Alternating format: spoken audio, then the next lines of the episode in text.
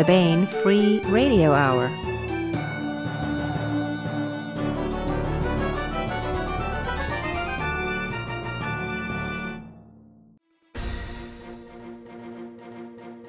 On the podcast, time travel through X chromosomes, seeking a genetic memory that will explain why men won't ask for directions, determinism, and free pills. Plus, we continue with the complete audiobook serialization of Larry Correia's Son of the Black Sword, all right now.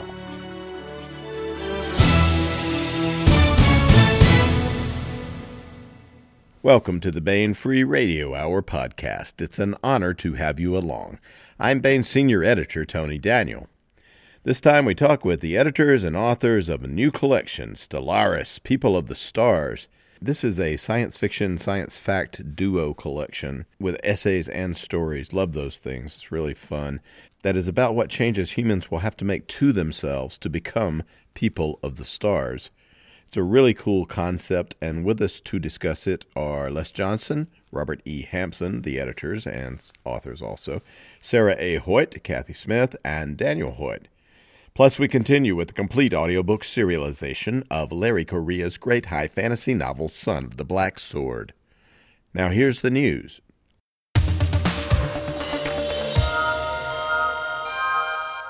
We have new fiction at the Baen.com website. It's free, it's good stuff. This is a story set in the world of hard science fiction sense of wonder expert Wil McCarthy's new novel, Antediluvian. The story is called Talk Girl. She is Talk Girl, the first human to formulate sentences, entire thoughts. She is also a nemochromonaut named Dr. Bethany Remmert, who gambles her career as a geneticist on the chance to dive into a past encoded in the mitochondrial quantum resonance within us all. Bethany's colleagues may laugh and doubt, but others lost in the mist of time laughed at Talk Girl, too. And Talk Girl changed the world. Talk Girl by Wil McCarthy is now available for your reading pleasure and to get you interested in an antediluvian at Baen.com after October 15th It'll be available in the free ebook download, also available at Baen.com at Baen eBooks. That one is called Free Stories 2019. You can download it and read it for free.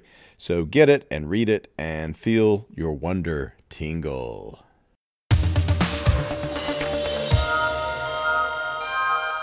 Want to welcome Les Johnson, Robert E. Hampson, Sarah A. Hoyt, Daniel Hoyt, and Catherine L. Smith to the podcast. Hello, folks. Hey. Hi, Tony. Nice to be here. Hello. Thanks for having us. Well, you're welcome. Les Johnson is a husband, father, physicist, manager, and author of science fiction, science facts stuff. His day job, he works for NASA, where he serves as the solar sail principal investigator for America's first interplanetary solar sail mission, the Near Earth Asteroid Scout. He's the author of the science fiction novel Mission to Methone from Baen, as well as Back to the Moon and On to the Asteroid with Travis S. Taylor. Um, Les also writes popular science, lots of it for the Baen.com website. Robert E. Hampson also writes bunches of stuff uh, for our website for the on the nonfiction side, but lately he's turned to science fiction and is, and is the author of a lot of cool stories. With over 35 uh, years of experience in neuroscience from animals to humans, he's recently led a team that demonstrated the first neural prosthetic to restore human memory using the brain's own neural codes. Has advised more than a dozen SF writers as well as game developers and TV writers via the National Academy of Sciences Science and Entertainment Exchange. Writes both fiction and nonfiction, as we for lots of SF audiences. Sarah A. Hoyt published over 30 novels in science fiction, fantasy, mystery, history, and maybe romance. Also, over 100 short stories in magazines like Analog, Asimov's, and lots of anthologies. She was born in Portugal and has won the Prometheus Award for her novel Darkship Thieves and other SF novels. Analog. I also won the Dragon with Kevin Anderson for Uncharted. Yes. Uh, oh, yeah. Should mention that. Yes. Dragon Award winning Sarah Sarah A. Hoyt, who who wrote Uncharted with Kevin J. Anderson. Uh, which is an amazingly cool uh, sort of flintlock fantasy, weird alternate history, um, novel set in the American West, the Lewis and Clark expedition. She lives in Colorado with Daniel M. Hoyt. And Daniel M. Hoyt, who's also with us, is a systems architect for rocket, rocket trajectory software, professional SF author, and an expert on royalty calculations for indie presses. Hmm. His first sale went to Analog. He's been in a lot of other anthologies, uh, and notably Transhuman and the Baen Suburban Fantasies that Esther Friesner edited. And he is the author of Ninth Euclid's Prince. And uh, one of these days, he and his wife, Sarah A. Hoyt, are going to get that collaborative novel done, and we are looking forward to that. A science fiction reader from early age, Kat Smith grew up wondering about alien planets. Since she couldn't study aliens in college, she studied insects, which most people would argue is close enough. With a background in insect molecular genetics and evolutionary uh, systematics, she has been a consultant to numerous science fiction authors looking to create interesting aliens, and now she writes stories about interesting aliens and interesting alien planets, among other things.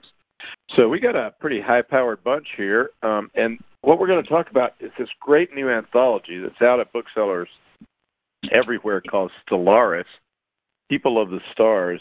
These are um, stories that are that it's a it's one of our collections that Baen likes to do that is a collection of science fiction and science fact articles. Maybe instead of me trying to describe it, maybe Les, you could you could start and give us an idea of the overall project, and maybe uh, Rob could could chime in as well. Sure, I'll be glad to do that.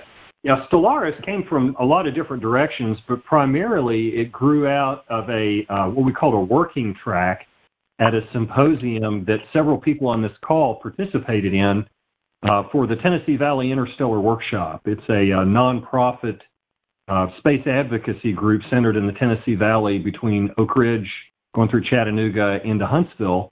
And they host meetings. We, we host meetings every 18 months or so where we get scientists, science fiction writers, members of the community, general public together and start wrestling with the issues of, of what it's going to be like when humanity is ready to finally take those first steps to the stars and the kinds of things that we need to be doing now to help lay the groundwork for that to be possible in the future.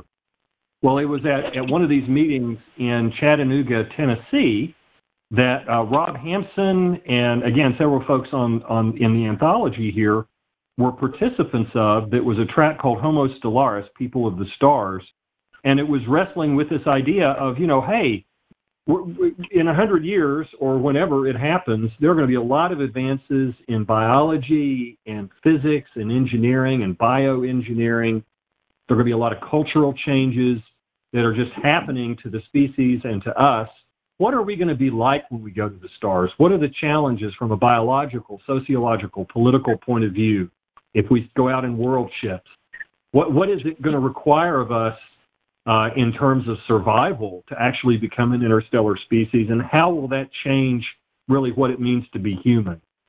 And so, th- this book is a collection of, of science fiction stories that deal with some of those topics and essays by uh, scientists and uh, and thinkers who have jobs that relate to the issues I just outlined, who are thinking about the really hard challenges that we're going to face in all those areas as we go to the stars.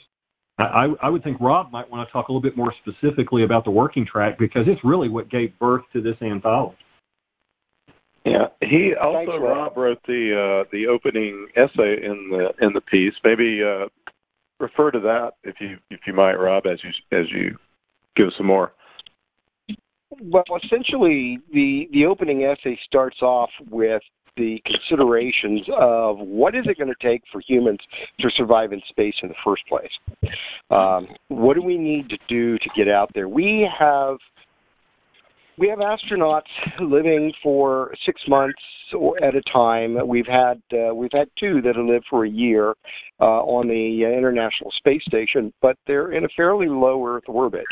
We've had uh, 27 Americans uh, travel to the vicinity of the moon, which is the furthest anybody's been. We have a lot of unknown area out there. There's a lot of research that is being is going on and a lot yet to come. Um, I was absolutely thrilled. I had written this up, uh, written up the idea of the Homo Stellaris track at uh, working track at uh, TVIW.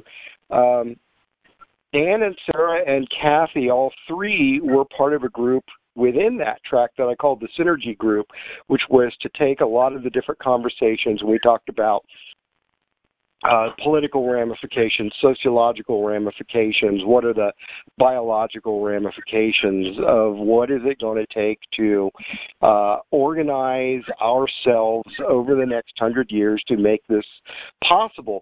Uh, we as a society don't make many plans that are that long. We have trouble planning five years in advance for uh, for uh, large social programs and government programs and the like. What is it going to take to to plan for a hundred years and for the next millennium, even as we move out to the stars? And given all of the different charges of okay, take a small piece of this and discuss it, I then charged a synergy group with putting all of that together and coming back and making a recommendation. One of those recommendations was that we need to get out in front of the public with the ideas and the inspiration and the dreams of what it would mean to go to the stars. And so coming out of the working track was the idea let's put together an anthology.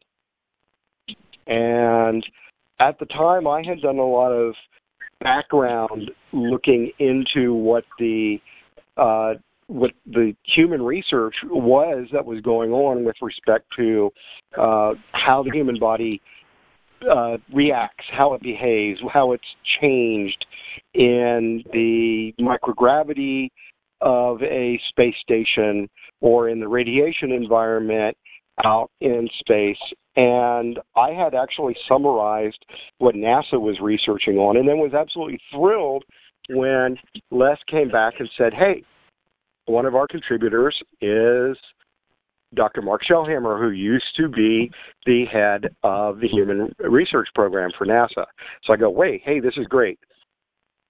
So we have a contribution. We have contributions that are talking about the societal questions of security and the medical questions, among others. What is it going to mean when a generation grows up knowing that they're not on Earth anymore, and their parents made a decision to take them to the stars.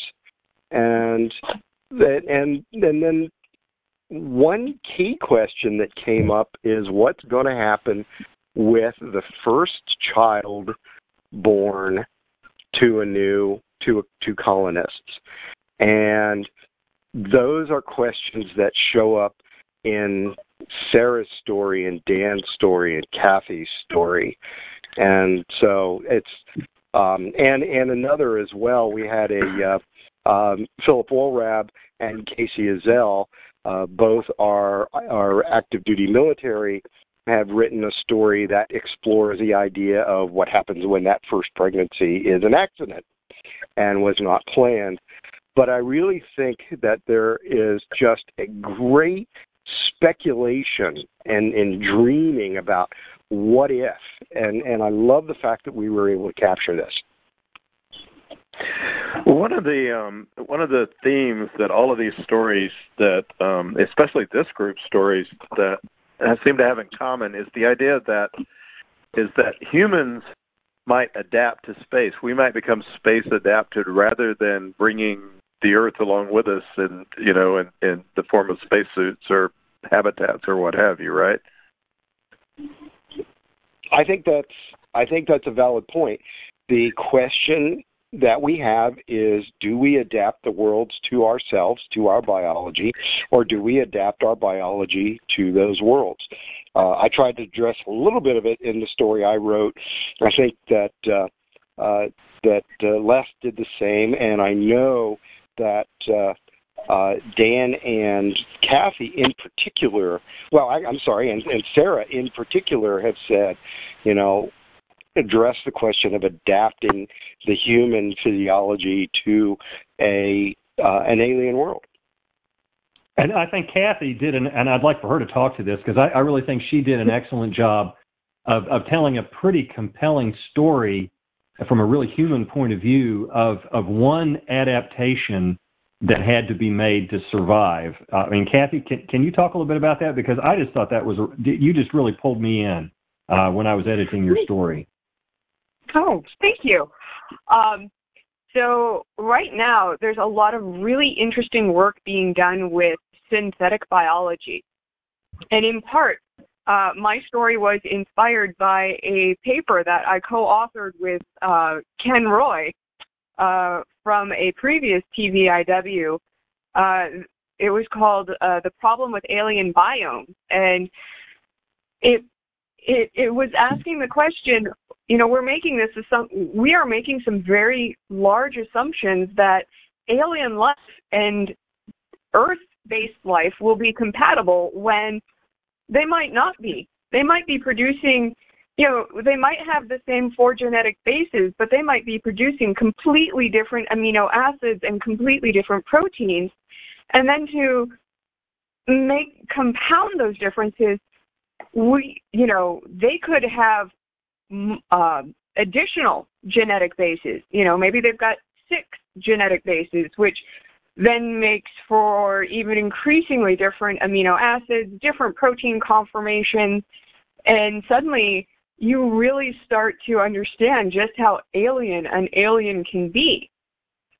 So I had only looked a little bit into synthetic biology, which is where on Earth they are introducing um, artificially created genetic bases into the genome, uh, uh, the DNA of E. coli.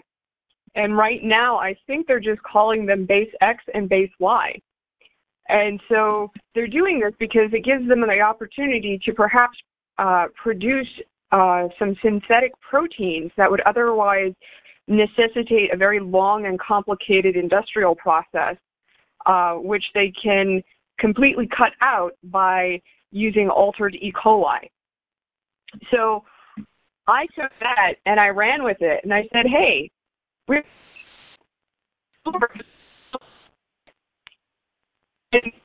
these uh, additional genetic bases have some very real and very potentially deadly consequences for the people that want to be there. And on the world. Hmm. Kathy, you um, you dropped out a little bit there for me. Can you repeat oh, what you just said? Um, the whole thing. Just no, the last couple of you had already talked you, about uh, the X and Y bases. You'd already talked about the X and Y bases, and the um, uh, starting to do those experiments. Okay, so they're starting to do experiments with E. coli with these additional synthetic uh, DNA bases, X and Y. And they're hoping uh, to then use these E. coli to produce um, complex uh, chemicals and proteins that they can only now produce using um, industrial scale technology. The idea is to completely circumvent that uh, industrial scale technology and just use some E. coli in a bioreactor. Um, and so I took this idea of you have these synthetic bases on an alien world that, um, as far as the alien world is, you know, everything on this alien world has these additional bases. This is normal for them and what happens when you introduce people, humans, into this alien world? Um, and then if your humans are set on staying there and making a go of their colony, what do your humans have to do to survive and thrive? Yeah, the, Please tell me about all this that. story. This, yeah, yeah, got it. Uh, this story is called "The Smallest of Things," uh, and and it is um, it as someone who suffers terribly from allergies, it really struck a chord with me.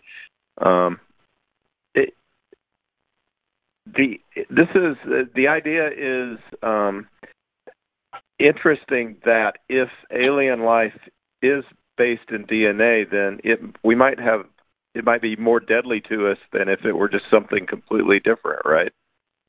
Yes.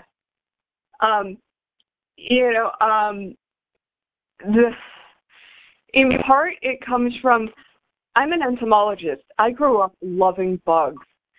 You know, I most of my jobs as a student hourly in college were insect related. I've had numerous jobs dealing with insects. And in one of those twists of cruel irony, I developed an allergy to butterflies and moths. Um, and so, you know, this, this thing is something unexpected, but you know, it got me thinking about allergies and allergic reactions and how even something that you you know a butterfly scale for the most part isn't going to be an issue for anyone unless you're sensitized to it and, and you know all of this kind of came together and, and produced that story yeah it's a lot i mean the the the good thing about all of the stories in here of course it's where the the the human and the emotion reach meets the science, um, and this one this one found that spot, that sweet spot. Uh, maybe we. Sh-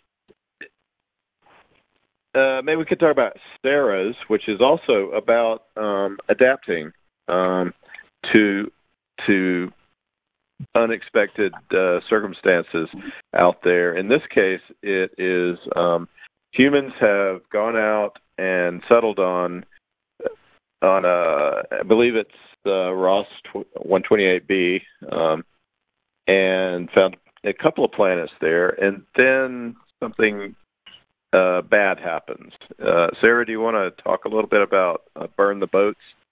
Sure. Um, it, Jeff Greason and I, who, who is also a, a participant at TVIW, although not usually in the biology track, we have been for about three years now kicking world building back and forth at each other as our lives got massively crazy and and one of the worlds we had looked at was one of the, the systems we'd looked at was Proxima Virginis. And we had gone and he said that, well, the sun, there is a possibility of the sun misbehaving and, and causing problems for the planet. And we were discussing this back and forth while we were settling on working with a completely, uh, actually, what we're working on right now is in the solar system. So we're establishing a base on Titan and trying to figure out how that would work. And um, uh, imaginary, we're not actually establishing it. It would be nice, but we're not.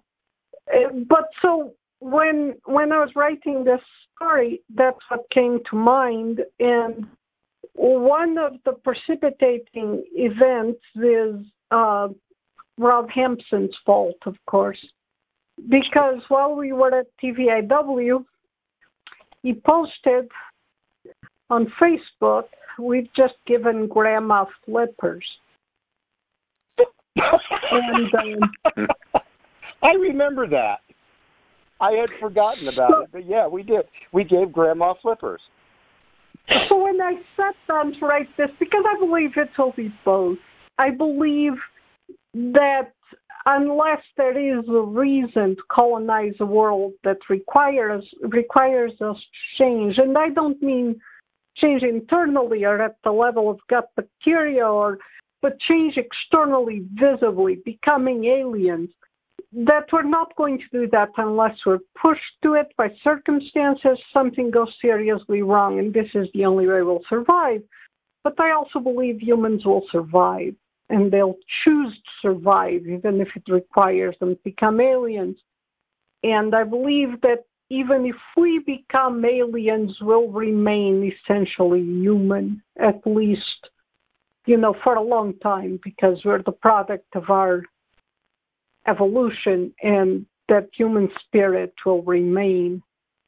and that was what the story was about was uh, finding the humanity even after circumstances force you to change completely and also you know the organization of one of the colonies at least is is eating even the leaders alive because it has to be so controlled for them to survive and and them finding finding joy in adverse circumstances i guess is what i'd say. I'm i'm desperately trying not to give stuff away.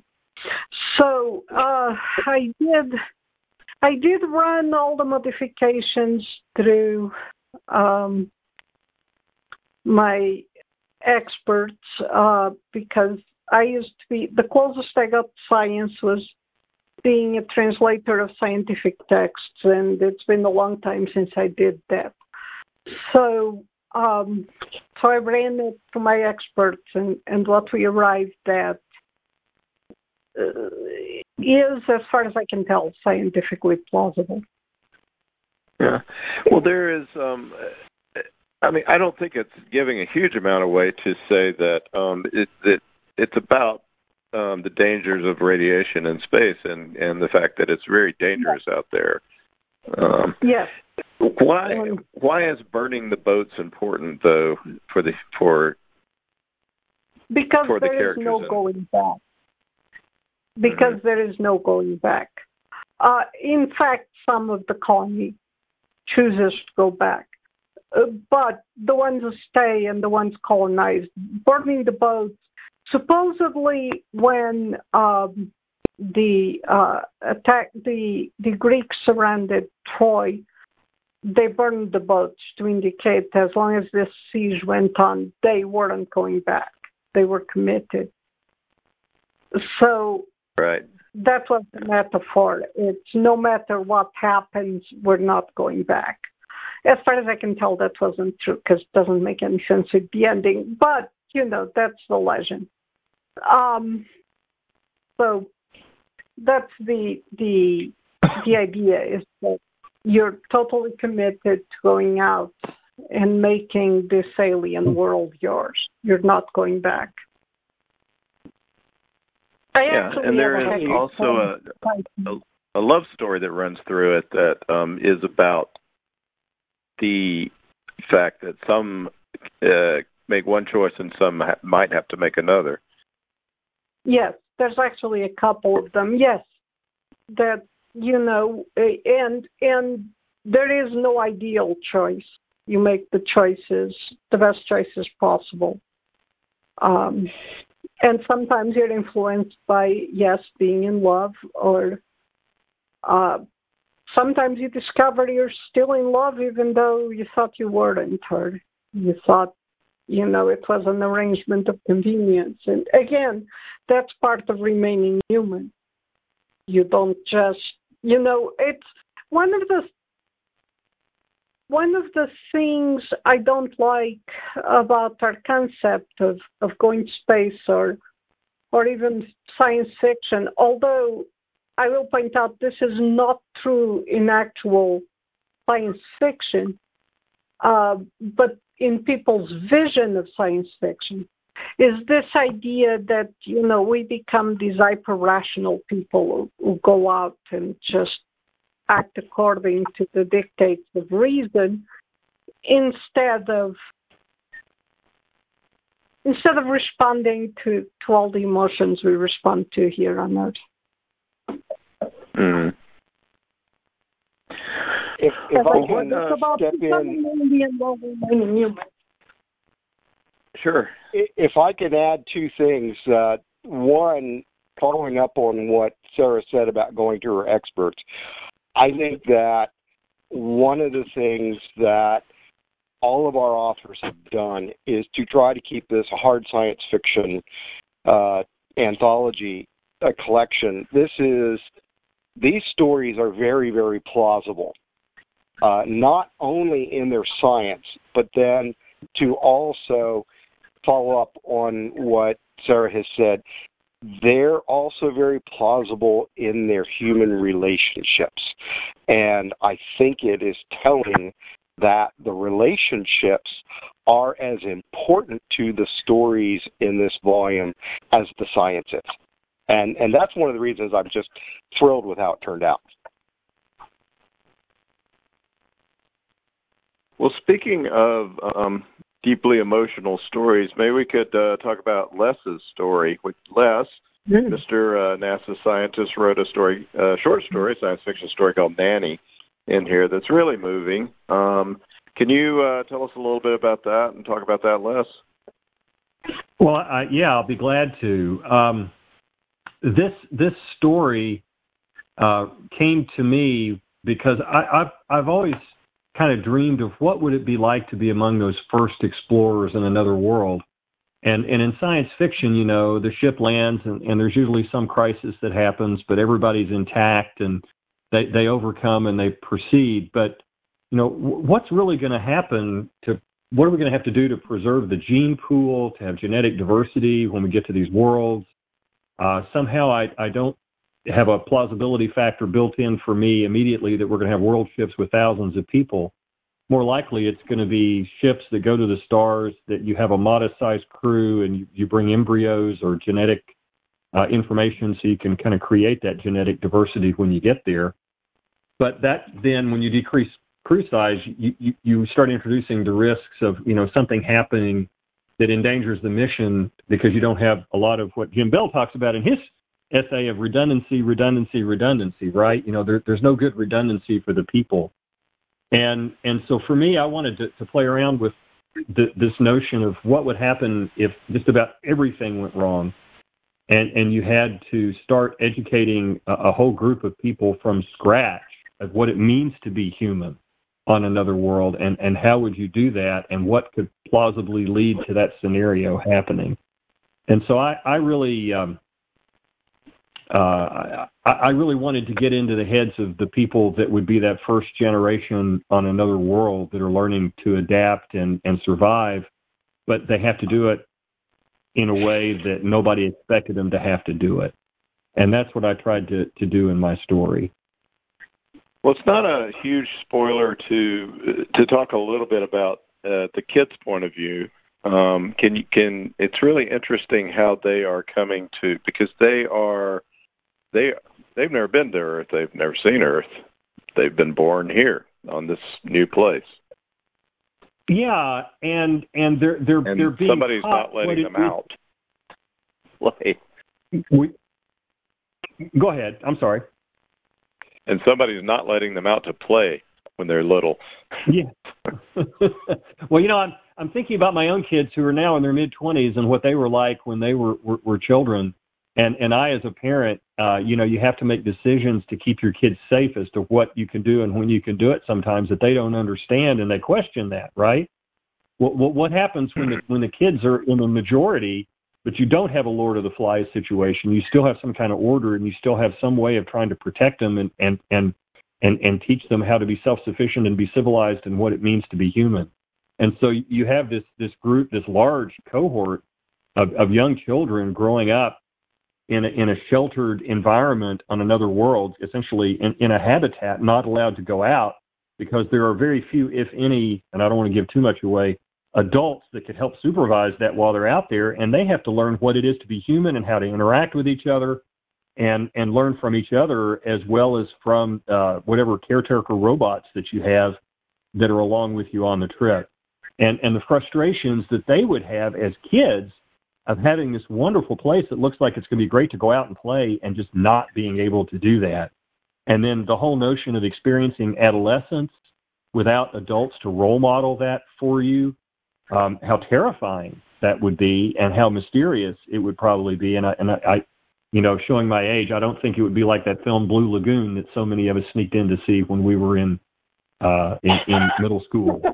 Um, so, uh, you know, that's that's what came to mind for me is is you know, wow, these kids are going to have to figure out what it means to be an adult without necessarily having that role modeling.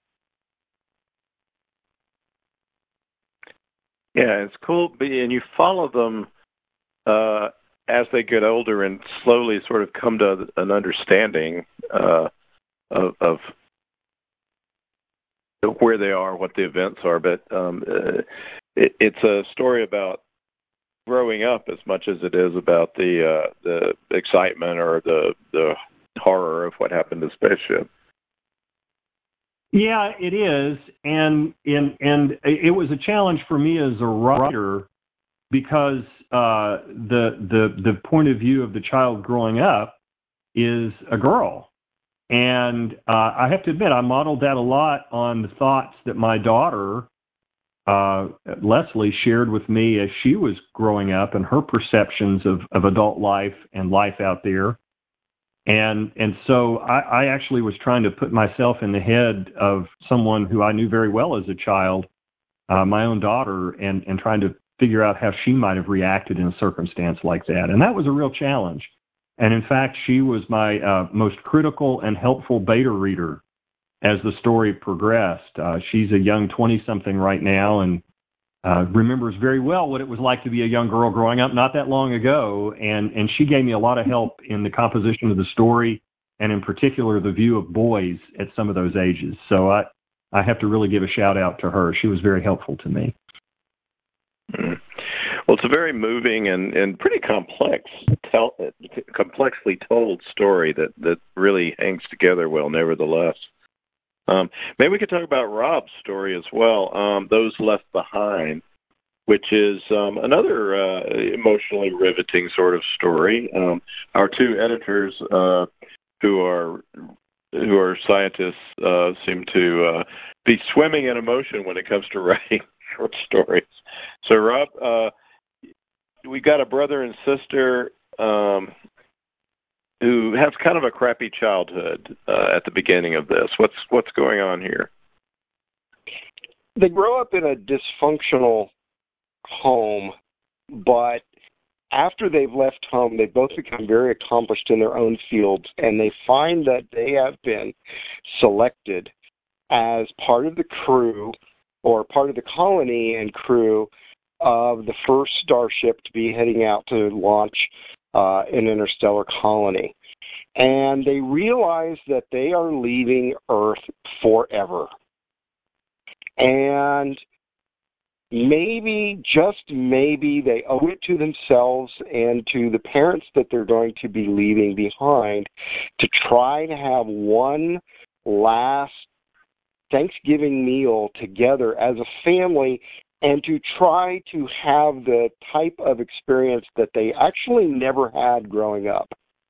And my characters are inspired a little bit by Roger Zelazny's Half Jack, where he had the half cyborg uh, rocket pilot, and also uh, Lois McMaster Bujold's uh, Quaddies in Falling Free, in which the uh, in in which the main characters, the Quaddies, had been uh, genetically and biologically engineered for free fall, and so the sister uh, has cybernetic cyborg implants to assist her in, as a pilot, and the brother has been biologically engineered to be part of the crew that will be awake for large portions of the cruise to the uh, to the new colony. And so he's been bioengineered to be more functional in a free fall environment. And the two of them come home to not exactly what they had expected. Uh, they get quite a surprise from their parents, and they end up with a they end up with a Thanksgiving experience that really reaffirms what it means to be human. And that again was the thread that I really wanted to get at.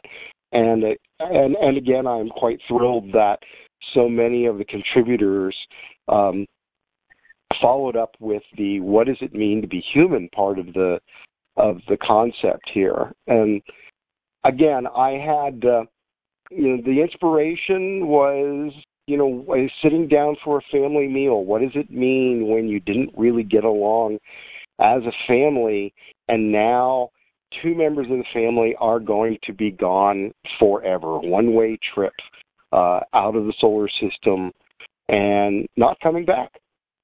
And, And by so, the way, yes, Rob, I played with. Wes. you introduced a uh, you introduced a really villainous villain.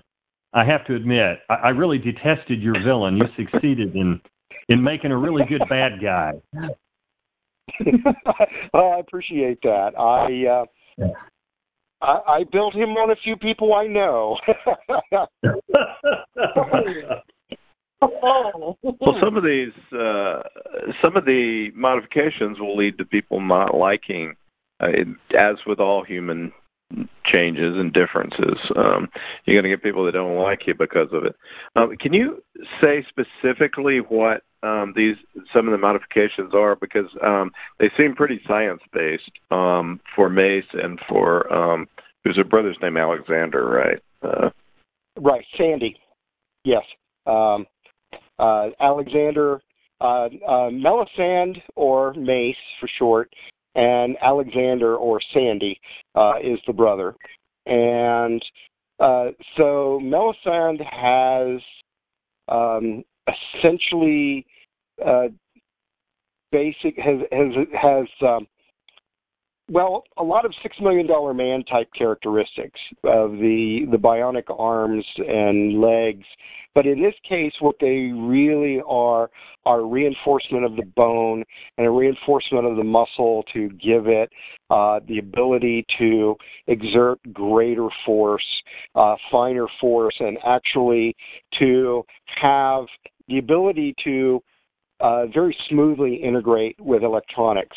So, in the case of uh, uh, Melisande, two of the things that come to her aid are uh, resistance to fire and, and strength, and also a precision vision.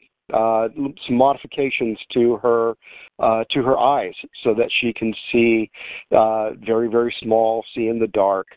Um, and I believe I gave her the ability to have some very fine manipulative extensions to her fingers as well. Uh, and as far as Sandy's concerned, uh, I had the most fun with a concept of Sandy walking up to the front door of his parents' house with his arms full because he was the cook. He was going to be cooking the Thanksgiving dinner, and he had all the groceries, all of the supplies, and he walks up to the front door and realizes that he doesn't dare put anything down. He'll drop it or lose it. He can't turn the doorknob. So he reaches up with his foot because his hip, his knee, his ankle joints have been modified for more flexibility, and his toes have been lengthened so that they become almost like fingers. And so he reaches up with his foot, works the doorknob, and enters the house. And that is actually that's the concept. That's the image I had when I created the character. Uh, that I wanted to be able to show that because it would be an indication of just how different he was. Uh, because I figured that if he's going to spend a lot of time in free fall, he needed to have more manipulative appendages. He needed to be able to use his feet and his toes in the same way he used his hands and his fingers. So, in fact, I used the phrase fingers uh, to refer to the toes that were now able to be used as fingers.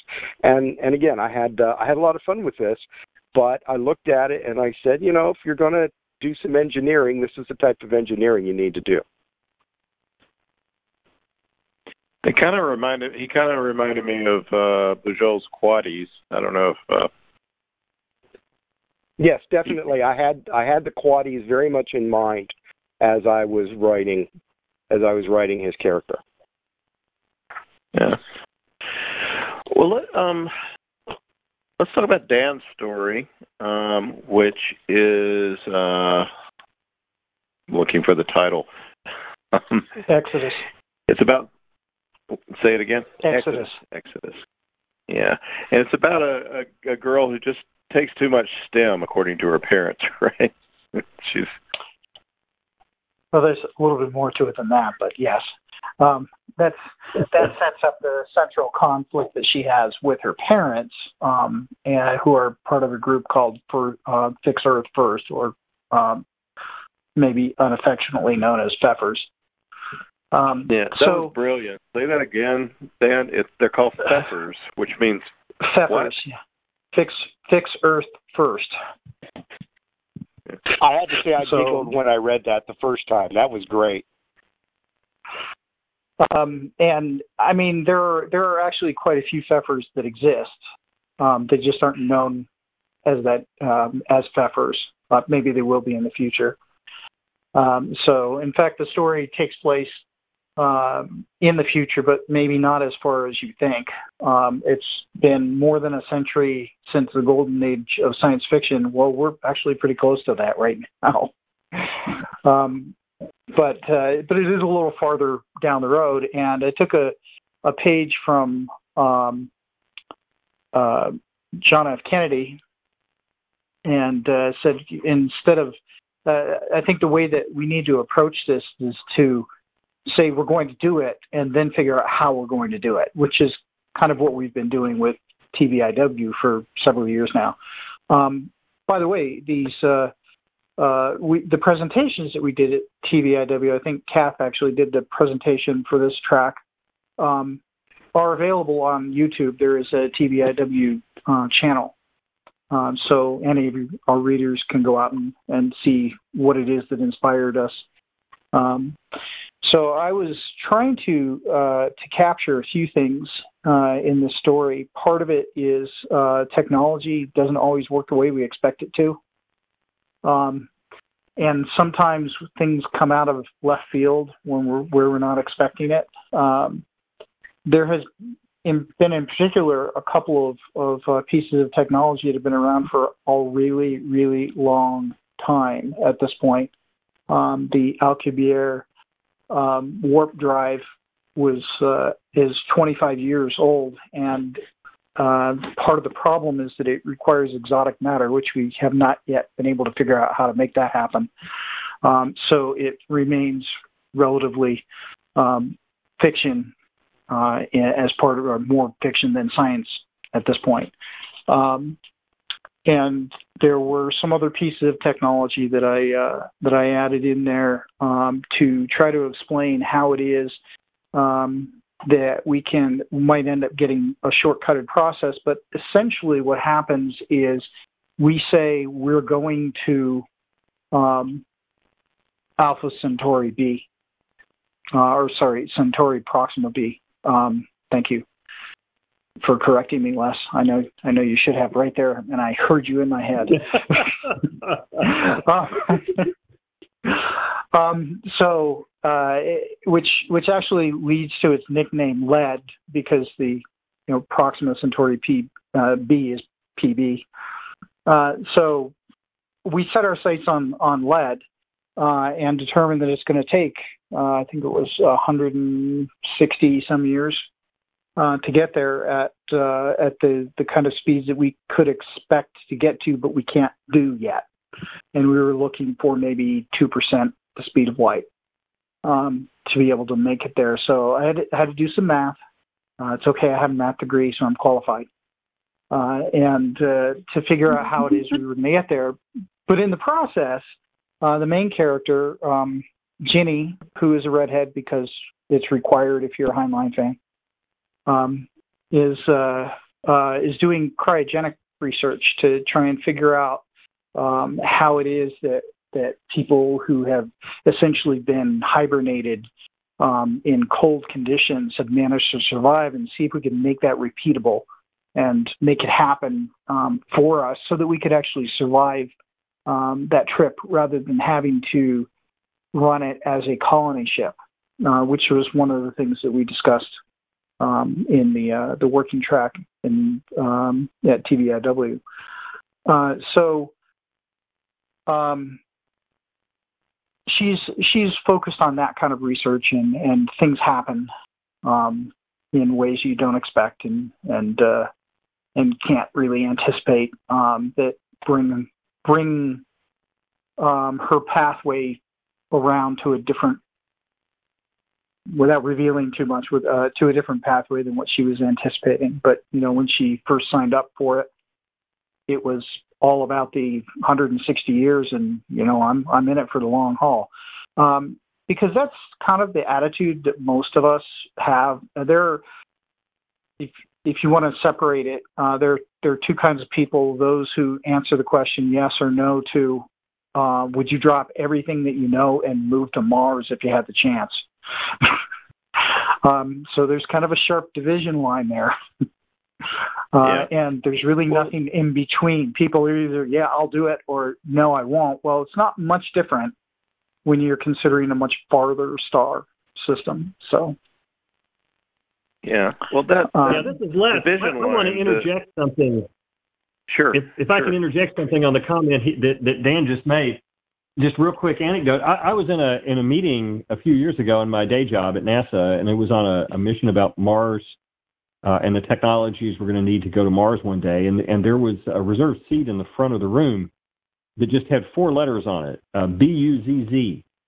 Um, you can kind of guess who that might have been reserved for. Of course, it was for Buzz Aldrin, and, and he wasn't in the room. And before he got there, the, the debate broke down because there were people who were in favor of robotic exploration of Mars and human exploration of Mars and and they were all arguing about which is the best way to invest what few dollars there are, and it was the human versus robots argument. And Buzz walks in, and he sits there for a minute, and then he stands up. And as soon as he stands up, a hush goes over the room, right? Because it's Buzz Aldrin, and he's getting ready to say something. And he turned around to this audience of space scientists, people who know full well the dangers of space exploration, the risks, the benefits, everything. And he said, How many of you would sign up to take a trip to Mars. Now he didn't say one way trip. He just said would sign up today if we if there was a way to go to Mars. And I would say that 75% of the hands in the room went up, including the people who said we should only be sending robots. And and, and so you know Dan's right. I, I think there are going to be people who will raise their hand if there's a one way trip to another solar system offered. There are going to be a lot of people who stand up and say I want to go. I would. I would yeah. go in a shot. Um, but the, there is actually a little bit more to that that discussion. Of course, we had um, several presentations uh, over the course of, of more than one TVIW that talked about um, that uh, the difference in exploration, um, manned and, and unmanned. And one of the advantages of an unmanned type of an approach is that you can use um, well, solar sail technology to uh, accelerate a very, very small mass and get it out there a whole lot faster than we can accelerate a ship full of people who can't handle that kind of an acceleration on their bodies. Uh, so there are some advantages in, in both of the uh, technologies, um, but that's um, a discussion for another day. yeah, and Les would be good at knowing the answers to that those those questions about solar sails. Les has got some experience with solar sails, I understand. So, yeah. just a little. so, let me ask you one other thing, Dan, about this story, which is the um, and, and I think it's the heart of the story as well is her relationship with her parents is the way that the parents are not that person, you know, that will go. They they really it's it's sort of sad and at the same time um funny that that every time you know our main character takes another uh you know course that we would love our children to take because instead they're just disappointed because she's not turning out to be a uh, you know a flower child stay at home uh uh drinker of uh of soy milk lattes or what have you. I, um, her mother even parents forms the group. Yeah. Right.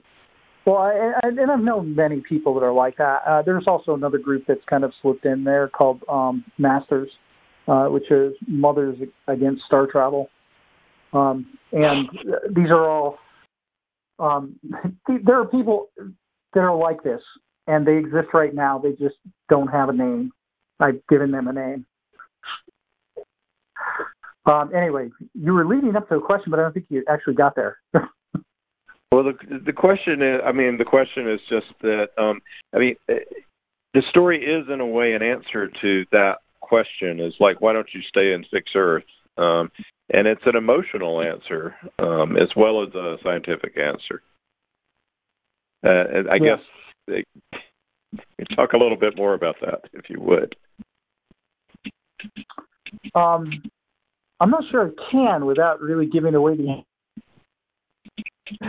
Um, so I, I'm I'm gonna have to demur on that one. I think. Oh, okay. All right. Well, let's um let's open up the. All right. So I think we talked about everybody's stories. Um, Les, um, maybe you could uh, you and, and Rob could talk a little bit more about some of the science essays that are in the in the book as well, and um, just uh, bring out some of the other aspects of the stories we might consider. Um, well, sure. I, would like to, to start out with one of the uh, science essays uh, by an author that I was just exceptionally pleased to get to contribute, but also very surprised he agreed to contribute, and that is uh, Martin Rees. Uh, Dr. Rees is the Astronomer Royal of the United Kingdom. He's a Sir, which means he's been knighted by the Queen. I mean, he's you know like the, the, the blue blood scientist, friend of Stephen Hawking, that kind of thing. And and at about the time we were collecting and, and identifying contributors to this anthology, I was at a meeting of the Breakthrough Initiatives Foundation at Stanford, and th- they had brought in Martin Rees as their keynote speaker. So I, am super thrilled. He, he gets up, he, he starts giving his talk, and his talk is all about a mixture of why is it we haven't uh, seen signs of extraterrestrial intelligence? What would that potentially be like? And he wove that into what his view is of what's going to become of us as we advance in our knowledge of biology, of uh, artificial intelligence, and space travel into the future. And, and he was postulating on what we will become when we go to the stars and how we might change and, and be changed by becoming an interstellar species, which is exactly what Stellaris was all about. So I got all excited uh, during hearing his talk. And after it was over, I uh, wasn't a bit shy. I had given my uh, presentation earlier about uh, my work on solar sails, so he knew I wasn't wearing too much of a tinfoil hat, right? Um, in terms of credibility. And I went up and approached him and and said, "Hey, you know, in my outside of work activities, I'm doing this book um, we would I would love to have you contribute what you just talked about as an essay for the book because it's right in line what the anthology is all about. And I was halfway expecting him to give me the stiff British upper lip, look down at me, and and tell me that science fiction was beneath him, right? But he got a big grin on his face, and he said, "Oh, I love science fiction. Count me in." And and so I gave him some information. We exchanged emails. The next thing you know, we sent him a contract, and we got his essay for the anthology and it's it's a wonderful speculation uh, about um, uh, extraterrestrial intelligence and potential futures for, for us. And I thought it made a, a, great overview of the whole philosophy of what Stellaris is all about. I, I was really thrilled to get Martin Rees as a contributor. Rob, Rob well, what was cool. your biggest? Um, uh, yeah, yeah, go ahead. Go ahead, Tony. No, I'm all. I should. I should uh, jump in. Go ahead. You had a question.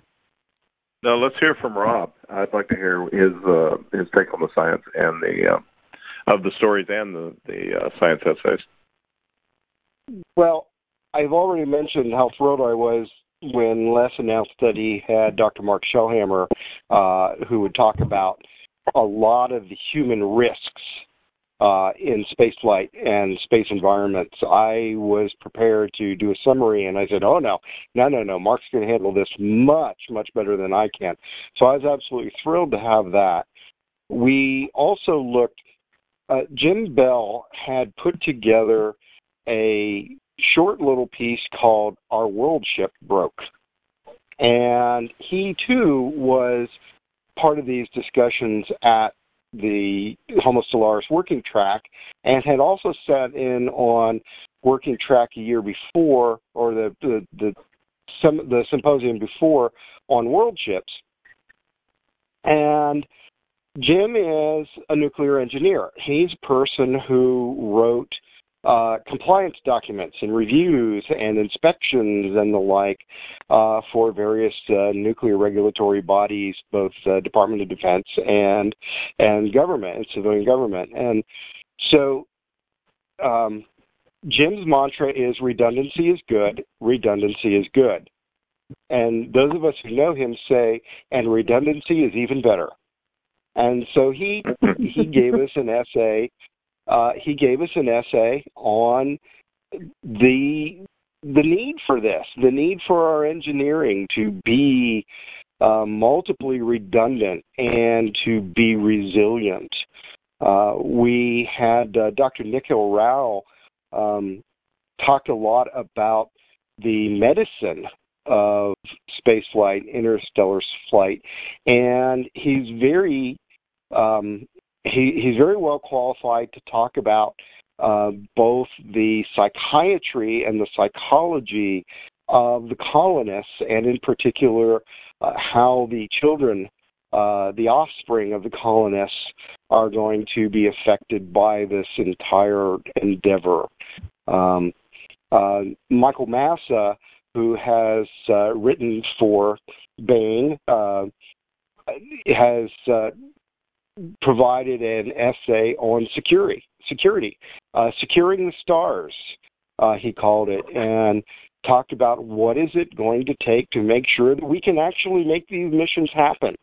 Um, we you know, Rob, heard... that, that essay by Mike Massa kind of uh, really opened my eyes. I guess I had been like a lot of other people where I, I've forgotten who it was in this discussion earlier, you know, talked about how we were all going to go out and be rational beings and create this uh, uh, utopian, rational driven society.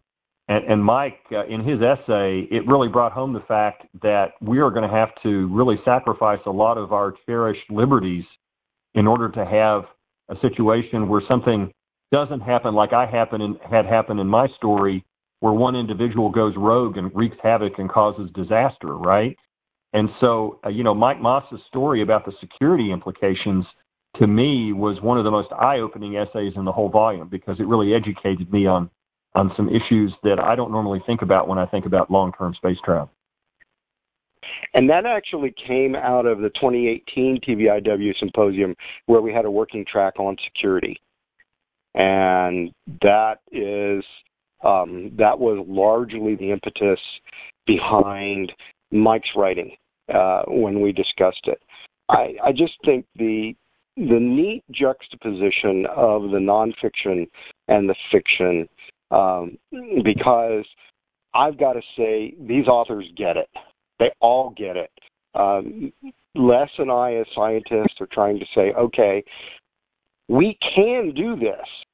There's science that will support an interstellar uh, an interstellar civilization. We don't have it all yet, and we have to develop it. But we have to figure out how to get the society and the public and the dreamers and the would-be colonists to buy in, and and our our our our authors, our dreamers, get it and have really helped put together this volume. Well, you know the the story that that you're saying that just made me think of was Kevin Anderson's story, uh, "Time Flies."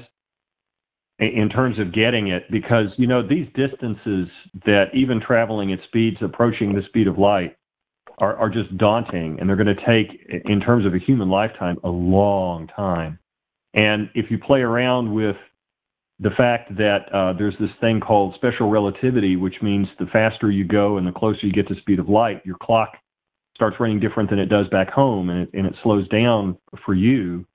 Um, Kevin Anderson's story about a crew of a of a ship that's out on the fringes of where humanity has settled in the stars, and it takes you know decades to go from one star system to the next, and perhaps a hundred years has passed outside of the ship in terms of time on planets.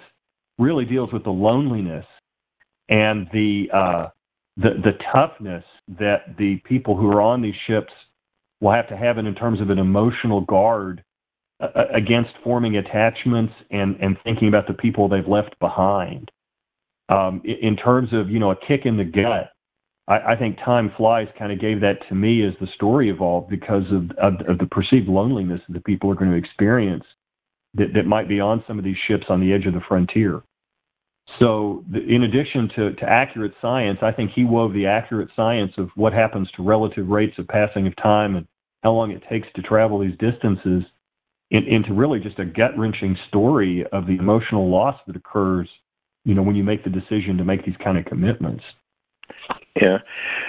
Now, have all of y'all, all of y'all that are here uh, with us now, have have gone to the Tennessee Valley Interstellar Workshop? What is it about this stew of um, of incredibly interesting people? Um, yeah, maybe Sarah talk about it a little, or Dan, uh, or Kathy. The uh, what is it that is so special about this place and this meeting, and um, uh, the, the, what has it meant to you to be part of it? I ended up at TVIW uh, due directly to Les Johnson. Um, there was a year it was held at Oak Ridge, Tennessee, and that was the year that I was getting my math. I was graduating with my master's from UT Knoxville, and I was going to the hotel to meet up with Speaker after my master's presentation. At Speaker which point is in Rob, time, Les, by the way. Yes. yes, Speaker is Rob. Rob was there. Um, Rob was there. Uh, I was meeting with him. At Les saw me there and said, "Oh, hey, you're here. I want you in on this track. We need more biologists." And, and they didn't run away fast enough. I I don't even remember how I got involved, except that it was a chance to discuss some of the problems and maybe fractionally make it more likely that humanity will go to the stars. I was six at the time of the moon landing. I helped my brother in, break into our okay i broke into my aunt's house so that we could see the landing on tv my brother was 10 years older kind of stood by and said you're good at this uh, we paid for the window we broke, and if she didn't want the window broken, she shouldn't have locked the house and gone on vacation when we were going to have a moon landing, and she had the only private TV in the village. But, uh, you know, I watched the moon landing and I was sure, I was sure in my gut that there would be space colonies by the time I was grown up. And if that can't be true, I want my kids or my grandkids to make it to the stars. And if there's anything I, at all I can do to push us in that direction, I will do so because I think it's important for humanity to have other footholds outside our very fragile cradle. I think it's important for human survival. I guess what what we really want to do with this book, first and foremost, is is is a combination of entertain and inform. Uh, you know, I, I uh, trace a large part of my interest in studying physics and working for NASA to reading good quality and some crap, I have to admit, but good quality science fiction that that I actually came away not only being entertained, but I, I learned something from it, or I got excited about science from it. And and this anthology, I, I hope that when people read it, they, they read it, they get excited about the stories, they're touched by the stories, but I also want them to learn something. I want them to think about what's possible. I, I get really quite frankly, I just get really upset at all the dystopian fiction that that's out there and how popular it is and how how in fashion it is these days to think that tomorrow is going to be worse than today and that our best days are behind us and all that stuff. I you know, if you look at the trends of human history, that really has has not been the case. Um, our future is so full of possibility, and there are so many things we can do to make tomorrow better than today. And a big part of that is is the exploration, development of space, and leading us to, as Sarah said, get out of the cradle and go to the stars. And and I'm hoping that this book will be read by enough people, and perhaps you know, although I'd like everyone who reads it to buy a copy, I'm not going to object if people pass it around to their friends because I want them to know that there's an optimistic view that that you don't have to buy into this the, the gloom and doom. Uh, we, we've got a bunch of people here who who are working in the field in various science fields who who share a positive view of that human future. And, and I think we need to affect the culture. We need to get that view back because when when I was uh, reading science fiction early on, and, and I think Rob's probably in the same boat, and some of the other authors that are that are involved here, it, it was an optimistic time about the future, and the future has been pretty good. Uh, we may not have done all the things we thought we were going to do in space travel, but we're finally making that progress. So, in terms of what I want to do with this, I want this book to influence people to be positive and think about what's possible, not what's impossible.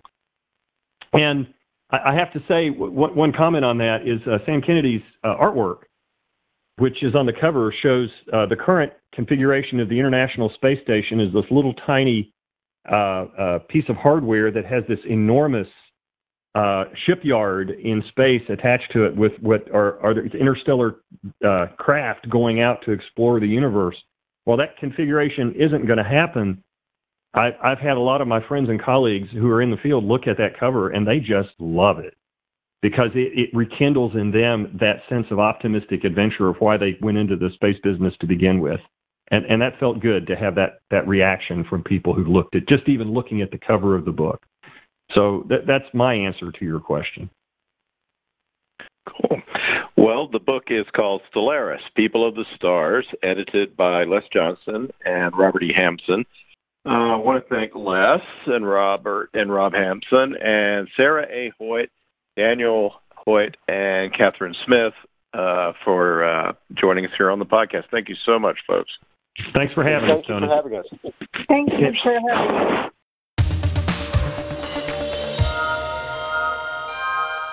Now we continue with the complete audiobook serialization of Son of the Black Sword by Larry Correia, Book 1 in the Saga of the Forgotten Warrior.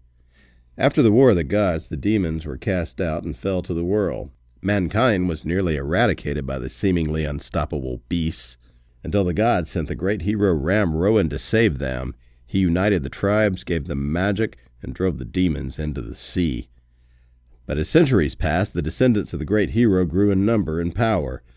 They became tyrannical and cruel, and their religion nothing but an excuse for greed. The people rose up, and the surviving royalty and their priests were made casteless, condemned to live as untouchables. The age of law had begun. Ashok Vadal has been chosen by a powerful ancient weapon to be its bearer. He is a protector, a member of an ancient military order of roving law enforcers. No one is more merciless in rooting out those who secretly practice the old ways as Ashok. But Ashok isn't who he thinks he is and when he finds himself on the wrong side of the law, the consequences lead to rebellion, war, and perhaps transformation. Now, here is the latest entry in Larry Correia's Son of the Black Sword.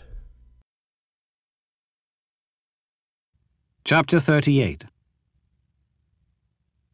Ashok woke to the sounds of children screaming. He may have been an outcast, but a man didn't just forget twenty years of training. Protectors always ran toward the sounds of trouble. With a reaction that was automatic and unconscious, he rolled out from under the wagon, buckling his sword belt as he went. The animals were all looking in the same direction, ears erect and curious. The noise was coming from outside the back of the barn.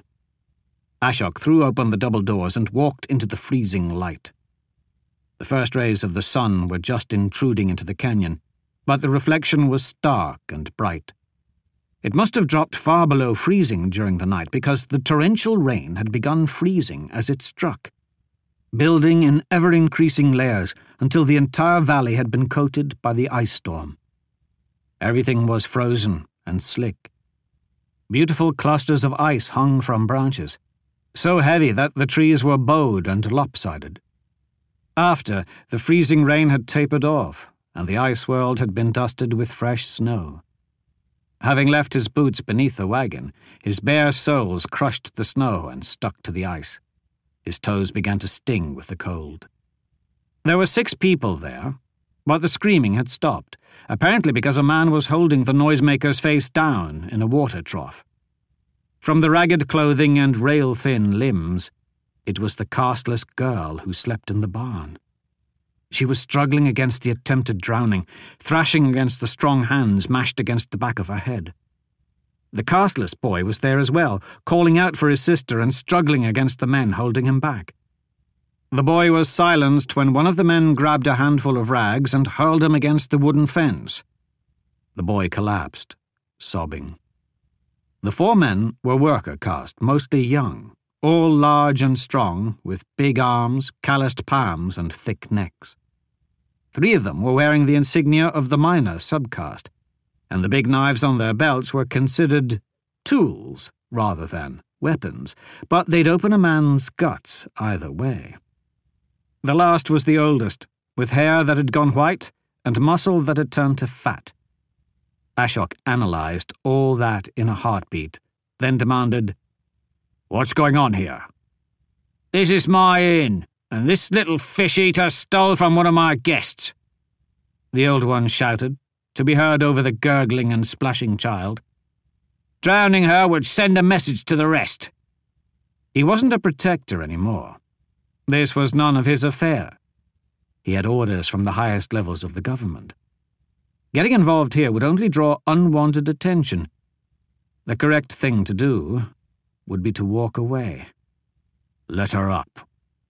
A miner pulled the girl back by the hair. She heaved and gasped.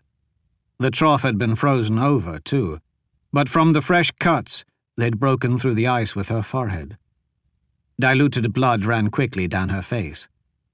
The boy called his sister's name, but a miner shoved him over with his boot, sliding him across the ice. My apologies for waking you up with all the noise, honoured guest. The innkeeper didn't want to chase off any customers, but a man in the mood to murder had very little patience. But she's mine, and she stole. Law says I can do what I want. The law didn't care what anyone wanted. What did she steal? Ashok asked, already suspecting the answer. A blanket and some food. We caught her round back passing out good meat to some of the other fish eaters. You'd best check your wagon, merchant. One of the miners laughed. They'll rob anything not nailed down. This altercation was his fault. There's been a misunderstanding. Those things weren't stolen. I gave them as a gift. The hell you did? Who gives away good stuff to untouchables? The innkeeper yanked the girl around by her wet hair. She fell hard, curled into a ball, and covered her face. Ah, trading a little skin on the side now, are you? I'm surprised you thought this one was worth that much. Well, she's mine so I should have gotten paid for that, not her. Not passing it on. Law says that's stealing either way. Ashok ground his teeth together until the muscles of his jaw ached. Sensing his mood, Angruvadal didn't even bother suggesting how to kill these fools. They weren't worth the sword's effort. Don't try to quote the law at me, you ignorant swine. The miners shared nervous glances. They'd just come out here to participate in the fun of drowning a disobedient untouchable and hadn't expected a fight. Easy, friend. No need to get riled up over the likes of these. The youngest of them said. You want to speak of law? The cold air did nothing to calm Ashok's anger. He crunched across the ice, heading toward the innkeeper. The law says overseers are supposed to provide adequate sustenance. They're nearly starved to death with a fat ass like you in charge that tells me you've been stuffing your face with their rations. These untouchables belong to your Thakur, who places them as he sees fit. They're owned by your house, not you.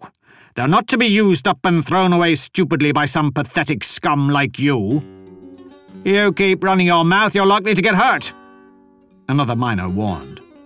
Technically, a merchant was of higher status than they were, but they were in a backwoods village, in the middle of nowhere, behind a barn, with no witnesses. Status didn't mean much in such situations. They'd seen he had a sword at his side, and were eyeing it nervously, but there were four of them and one of him. And after all, it wasn't like anyone expected a merchant to really know how to use a sword. He stopped right in front of them knowing what was coming because he could feel it in the charged air. A miner swung a fist at Ashok's face. He caught it in the flat of his palm and squeezed.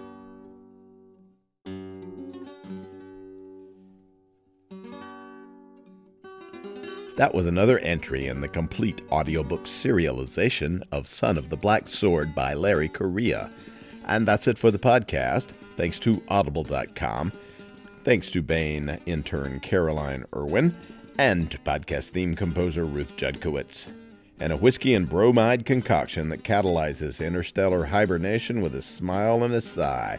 Plus, thanks, praise, and gratitude for Les Johnson, Robert E. Hampson, Sarah A. Hoyt, Kathy Smith, and Daniel Hoyt, editors and authors of Stellaris, People of the Stars. Please join us next time here at the hammering heart of science fiction and fantasy, and keep reaching for the stars.